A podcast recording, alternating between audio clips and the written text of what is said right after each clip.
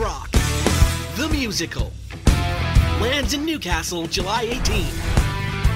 Get ready to stick it to the man with the ultimate musical thrill ride based on the legendary film and with a rockin' new score from Andrew Lloyd Webber. School of Rock the Musical. Book now. Live at the Civic Theatre Newcastle, 18th to the 20th of July. Refreshing, delicious, and packed with the good stuff. It's The Juice with Louise Wilkinson on Newcastle Live Radio. A few weeks ago, we introduced you to the lovely Natalie Meade, who is a birth doula. And we had our first, she's going to become a regular on our show, and we had our first regular segment a couple of weeks ago prior to my beautiful holiday in Fiji. Um, not that I'm rubbing it in, I'm back to work now, back to the grind. Uh, but. In that, Natalie, we talked about some of the weird and wonderful things that people probably hadn't even thought of that you advise your birth mother mothers to do on their birthing journey. And there's a lot more where that came from. there is. Yes, I can't wait to share them. Yeah, okay. All right, so where are we starting today? well, when I woke up this morning, which was only approximately 10 minutes ago, um, I I was thinking, what did I do to prepare for my first baby? Yeah. And then I was a hypnobirthing educator for 13 years in, in total. And I thought, well, then what did I do to prepare for my next birth with all that knowledge? And it was such a huge contrast. So, what I did for my first baby, where I knew sort of nothing and had no prep, yeah. Was I worried about things like what was I wearing? What nightie was I taking to hospital?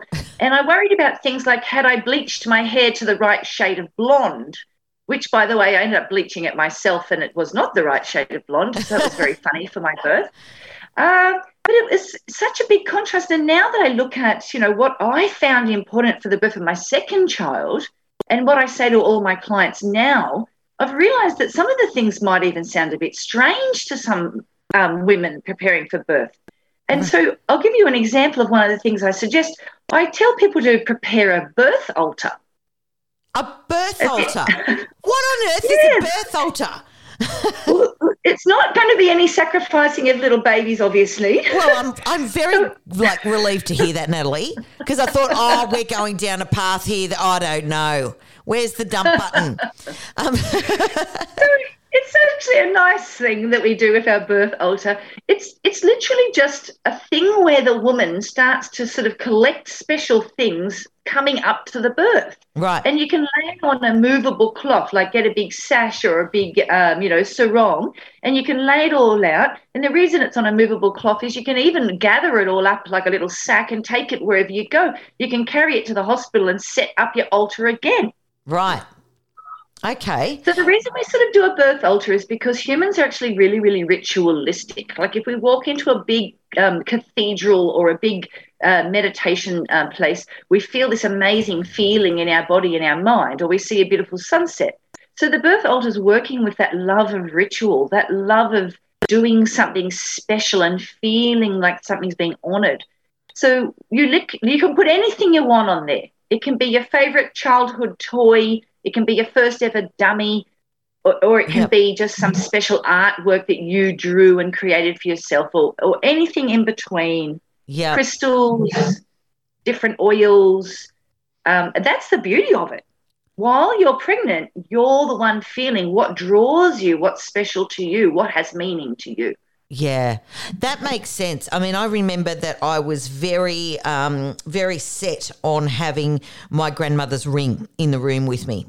Um, oh, yeah, absolutely. Yeah, that is so beautiful. Yes, we each of these items kind of holds some deep, deep meaning, and that connects us with some strength or some passion or some beauty or some inspiration, and that's what we need to birth a baby because that requires faith. We need to have faith in the body.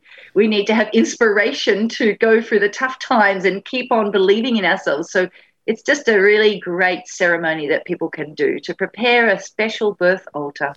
I love that. That's perfect. I don't know how many of my clients have done this. it's it's like some will get back to me and they'll tell me all about their birth altar, but I do always wonder when I give little bits of homework and little bits of ideas, you know, which ones stick. And you know, that's why I do suggest so many weird and wacky things because I know that out of all of them, there'll be just one or two that sings to that woman. Yes. Yeah, I get that. Yep. Okay. So another, so another um, kind of uh, idea that's kind of a little bit opposite and we- even weirder, perhaps, is one that I kind of just came up with about a year ago, really, in my career. And it was this interesting idea that started with the idea of being at the dentist. Mm. So when we're at the dentist and we have to open our mouth, we need to trust the dentist and we need to relax our jaw and open our mouth for the dentist, but we're kind of a bit afraid Yes. What if our dentist slips with one of those sharp tools or, or, or something like that? So, what we do when we're at the dentist, if you get some self awareness about it, it's really, really interesting.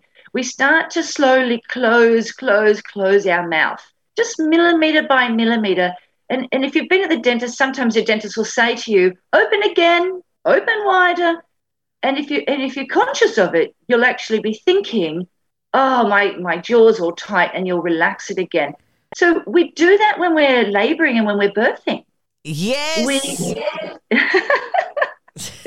we, we think we're opening. We think we're relaxing the ligaments of the pelvis. We think we're allowing our cervix to expand and dilate.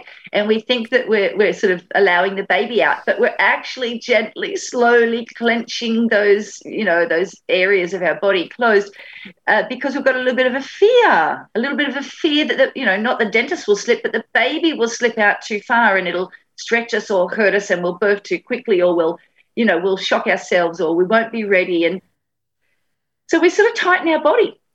It's a really weird juxtaposition. That's what I found so difficult to get my head around. And um, the first time I fought it like the Dickens um, is that our natural instinct is to tense against pain. And Absolutely. and so we actually have to get used to the fact that we have to surrender to the pain and let the body do its thing and not try and control it. It's a real um, getting yourself into a headspace of of surrendering that control to allow the the baby to birth. Absolutely. And now we wouldn't normally go to a person and let them put metal sharp, drilly things in our mouth as well. so we have to surrender to our dentist, which is why a lot of us will put a lot of time and effort into making sure we have a dentist we like and trust. Yes. Which is like the same, obviously, the same with the birth. We need people in the room that we like and trust. So what I can say to clients then is let's see if your partner can brush your teeth. Right. So now we, yes, now we're going to practice. Can we surrender to our partner? Can we relax our jaw open with our partner in the room? Can we trust our partner? What a hugely interesting and great tip. I get that. I get how it correlates. So we're going to ask the partner to brush our teeth, and while he's brushing our teeth, or she, or whoever our partner is, we're going to see if we can notice how much we're closing and clenching and closing our mouth to protect ourselves, and how much we can just go ah and just open that mouth and jaw and just allow. Yep. So have fun with that if anyone's listening. Oh, I would love to hear how that goes. yes, me Yeah. too. Yeah, Um, I'm yeah. going to a wedding with um and and there's a there's four of us um so four couples and uh, I'm the only one that's not pregnant. So I'm Whoa. going, yes, so I'm going to be setting that as a task for the ladies. Um, Yeah, great. that they all Hey, have to um, have their teeth teeth brushed.